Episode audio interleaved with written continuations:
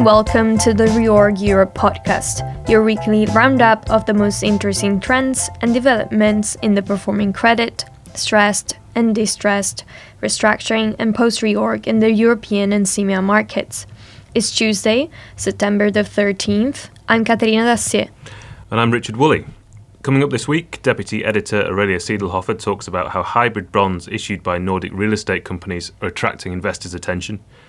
Credit analyst Cedric Cassan explores why, with a large share of high yield bonds trading well below par, bond buybacks have become a key tool for companies to opportunistically reduce their debt. And CEEMEA editor Magnus Sherman discusses the impact of the IMF's three year, 1.3 billion loan package to Zambia and the concerns of the sovereign's creditors. We would like to hear your feedback to help us improve the podcast experience, so please take a moment to complete the short survey at the link attached to this podcast and let us know how we're doing.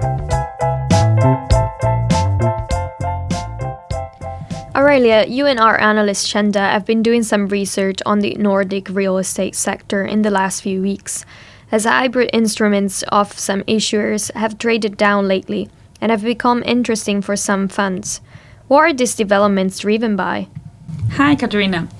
Yes, so over the last few months, there's been a bit of a slowdown in the Nordic real estate market. So, for example, in Sweden, the average cost of an apartment was uh, 4% lower than in July than in the previous month.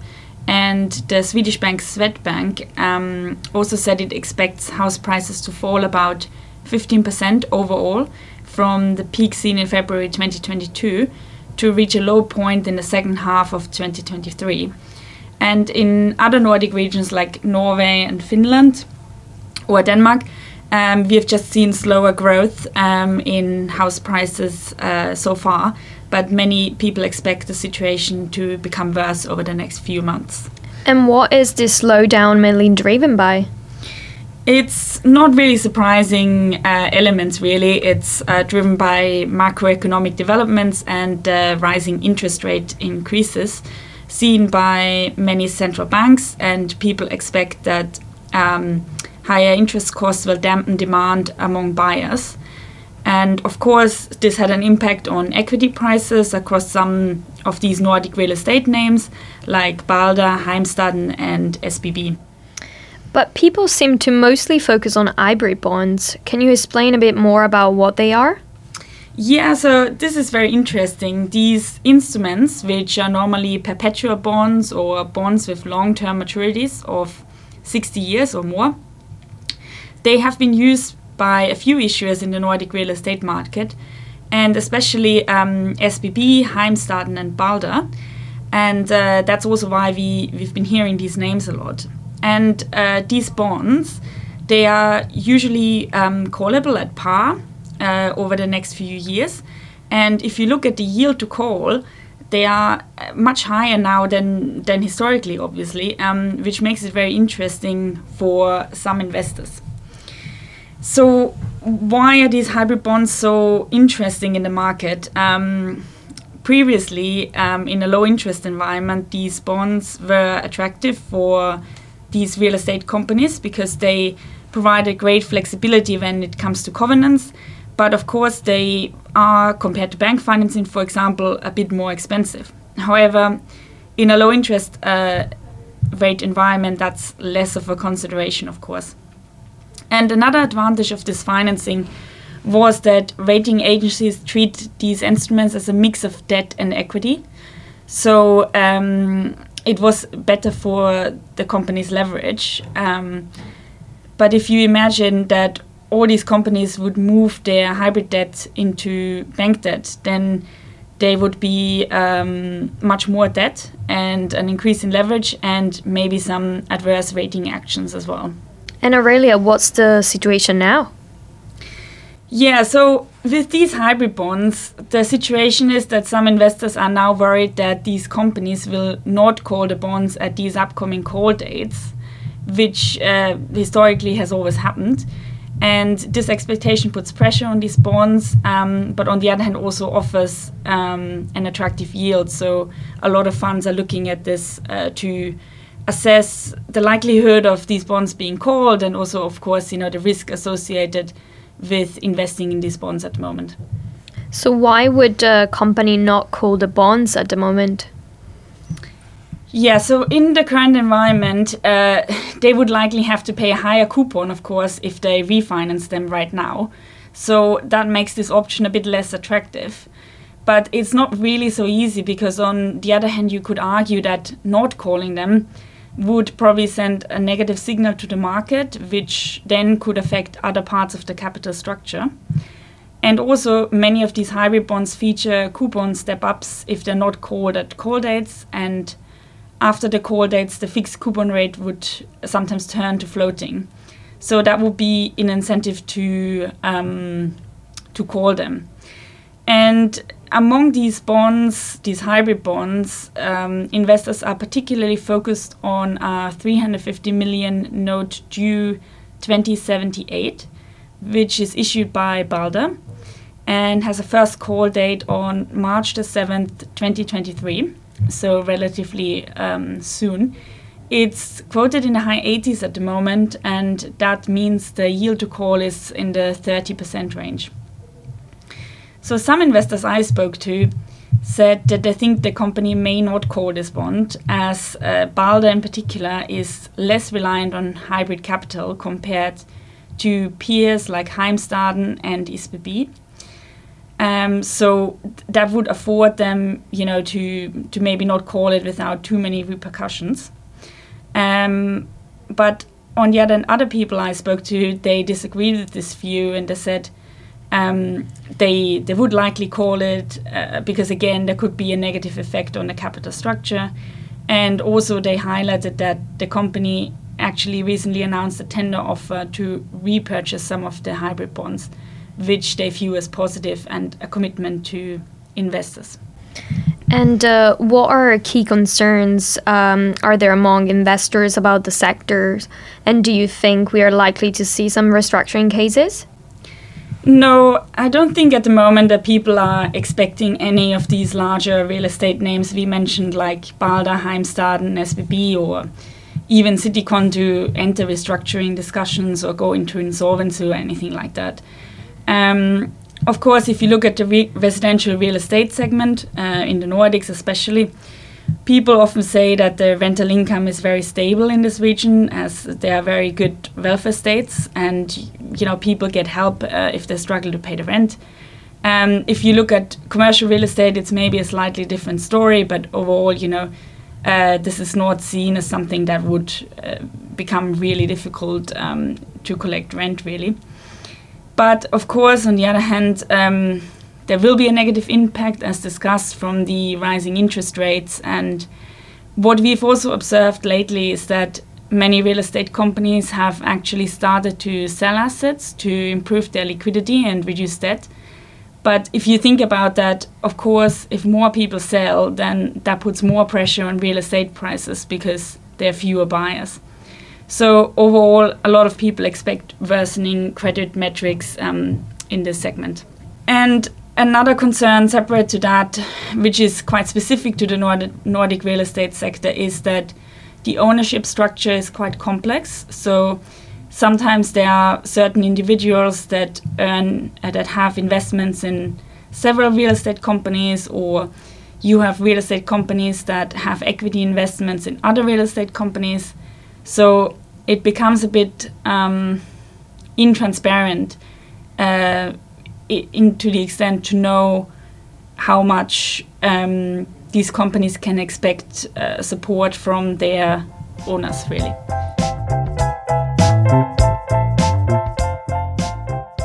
In a piece that Reorg just published, we've discussed bond buybacks across sectors from a financial but also governance standpoint.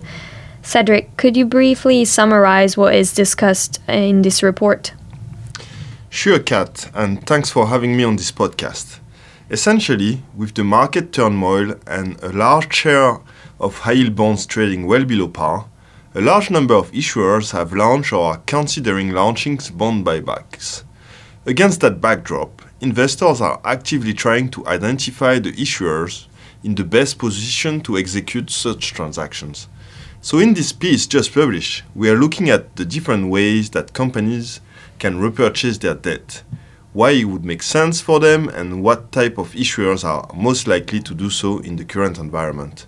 We are also discussing some issuers directly or indirectly affected by the Russian invasion of Ukraine and international sanctions.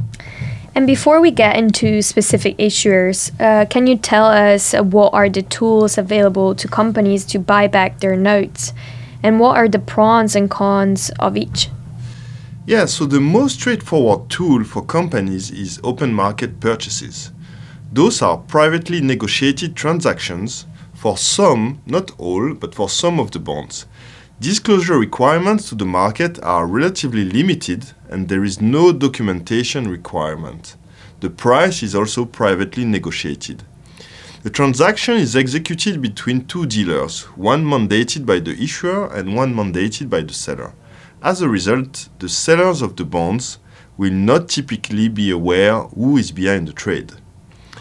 On the other hand, tender offers, it's an offer from the issuer to all bondholders to repurchase all or proportion of the bonds and at a price that is applicable to all bondholders.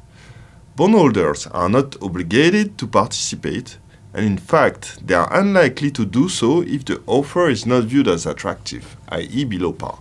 Tender offers, as opposed to open market purchases, have also the disadvantage of being much more regulated with more requirements on documentation, on communication, on timing. They also involve more investment banks acting as dealer managers, information and tender agents, and securities depositories. Overall, it's a much more costly process. There is, uh, however, a limit on how much of the bonds can be bought on the open market without triggering a tender offer. Because of, the, because of a number of rulings in the US, it's typically held that buybacks through open market purchases should be limited to 25% of the notes. From a covenant standpoint, it's also important to flag that debt held by an issuer or an affiliate is often subject to limitations on voting, including for waivers and consents. Okay, thanks for that, uh, Cedric. But um, what type of companies are most likely to execute uh, such transactions? Well, starting from the high end of the credit quality spectrum, it's obviously the high quality issuers with strong liquidity and targeting an improvement of their credit ratings, I would say. By doing so, they reduce their gross debt and future interest payments. Also, if executed below par, buyback, buybacks are also beneficial to net debt positions. At the other end of the spectrum, underperforming credits, with shareholders or sponsors alike they have also used opportunistically bond buybacks to fix capital structures or even, or even influence the outcome of a debt restructuring. The most publicized case has been probably Pizza Express in 2019, with its sponsor buying a, a majority stake in the junior senior notes. Somewhat in between those two those two type of companies, there are companies which have excess cash and using buybacks as an opportunistic liability uh, management exercise. Okay, and today, who are the issuers which could see a buyback as an attractive proposal? We would say, uh, I would say, in the oil and gas sector, for instance, companies are currently experiencing booming profit and strong cash flows. It's a similar situa- situation in shipping on the back of high freight rates. And in the real estate space, bonds have come under pressure due to concerns over rising interest rates. But some of those companies in, this, in the real estate sector have strong order books, high cash visibility, and relatively low leverage. Based on that, we, we identified issuers like the Norwegian companies DNO, but also Aker BP, BW Offshore, the Greek company Motor Oil Hellas. In real estate, we have identified Via Celere and Neinor Homes, among the auto sector, we identified UK manufacturer Jaguar and Land Rover, the Norwegian auto parts supplier Kongsberg, but also the Danish company Norican. And in, in the industrial space, we are also flagging the British flooring business Victoria, the German company SGL Carbon, but also the Italian paper company Progest. And how did you come up with this uh, list of issuers? Well, essentially, we assessed companies' liquidity by looking at the cash at the cash holding versus the gross debt. We also looked at the cash generation projections and more, more generally their business and financial outlooks. We cross those qualitative metrics with bond prices to get a reasonable sample of potential candidates. The last step was to get an understanding of man- management point of views on current and future leverage and the opportunity of buying back bonds. Thank you, Cedric, for sharing with us those valuable bits of information. Your subscribers can, of course, read the full report on the website or in their mailbox. Zambia's public finances have been distressed since 2019, and the nation defaulted on its Eurobonds in November 2020. Recently, though, the IMF has approved a three year, $1.3 billion loan package to Zambia. Earlier today, I asked our senior editor, Magnus Sherman, what that means for the country. Well, it means a couple of things for Zambia. This is a really important uh, development for the nation. Uh, in the short term, it'll allow the Ministry of Finance to clear some of the arrears. These are pension payments to um, state employees and the purchase of important medicine and, and certain food programs. Uh, Zambia is still a quite um, poor country, so they had fallen behind on some of these. Um, some of these payments, which are of course really important for the local population. Um, for the longer term, this is a, very important development for Zambia's creditors, who had been waiting um, for Zambia to uh, to engage with the IMF. So that um, because under uh, an IMF program like this, uh, the creditor, oh, sorry, the, the debtor uh, commits to a number of reforms. In this case, Zambia has committed to a, a, long list of reforms that will help convince creditors to recommit to the country's um, capital or to the to the bonds they have outstanding. For instance, there's about three billion uh, U.S. dollars of uh, of Zambian euro bonds, and uh, it also uh, unlocks the next step in the debt restructuring uh, the IMF said in a presentation uh, earlier this month that they expect Zambia to um, to secure cash debt relief to the tune of 8.4 billion dollars over the next three years through 2025. So some of that will have to come from the bonds, and some of that will have to come from the uh, the approximately 15 billion of uh, bilateral um, credits with with external creditors outside of Zambia, uh, and of course some of the um, some of the locals may may have adjustments as well. Um, but it, it's now uh, in the phase where bondholders um, are analysing the findings that the uh, the IMF uh, concluded uh, at the start of this month, and um, and the next step, really, which um, which is what we are waiting for, is what Zambia is going to propose in terms of the the debt restructuring. Um, because it's a sovereign restructuring, there are fewer options than in a, in a corporate situation. Um, you, you can't equitize, for instance, so the options you have on the table are really um, an exchange offer, possibly with a haircut of some sort, um, extension of maturities, and then possibly tweaks to um, to the coupons paid on um, on the bonds. These bonds are now quoted uh, about uh, at around 58 cents on the dollar. And um, they've had a an interesting development because Zambia's economy is so closely connected to the uh, international price of copper. They are a massive producer of, of copper. So, actually, after uh, Zambia's default in November 2020, uh, interestingly, the bonds went up in price because copper increased in value as um, economies snapped back from, from COVID. And um, since then, they have come down as the price of copper also fell and and they've now sort of stabilized at this level around the mid 50s. And there's a large bondholder group holding uh, just below 50% of the bonds, so clearly a, a, a blocking stake. Um, and that, that group is advised by Newstate Partners and Weil Gotshal. So, um, so Zambia last week said on a, on a call with creditors that uh, they aim to um, actually conclude an agreement uh, by the end of this year. So that really means getting something uh, proposed very, very soon because these things um, have a tendency to drag out. There's a lot of interested parties and uh, a lot of creditors. Um, so uh, we expect something uh, in the coming weeks from, from Zambia. Earlier today, senior legal analyst Shan Qureshi hosted a webinar to discuss the first use of the Part 26A restructuring plan in the SME market by Houst Limited with advisors on the deal. The panel looked at cramdown with respect to the UK tax authority and explored the interaction between the allocation of a restructuring surplus and the relevant alternative order of priorities. Panelists also explored how the English courts are becoming pragmatic when it comes to SMEs using the restructuring plan and asked whether we may see more creative deals in the future. Subscribers can access a replay on the Reorg website now, and it will be available for non subscribers later in the week. In November, Deal Catalyst's Specialist Lender Forum on Private Credit Finance takes place in London and is free to attend for specialist lenders and investors. If neither of these applies to you, Reorg has managed to secure you a 20% discount, saving £400 on the standard ticket price, which you can use if you go to the Deal Catalyst website and enter the promotional code REORGPOD. More information on all of the situations and events discussed in this podcast are available on our website, reorg.com. We hope you can join us next Tuesday for another Reorg Europe podcast. Until then, have a great week, and thank you very much for listening.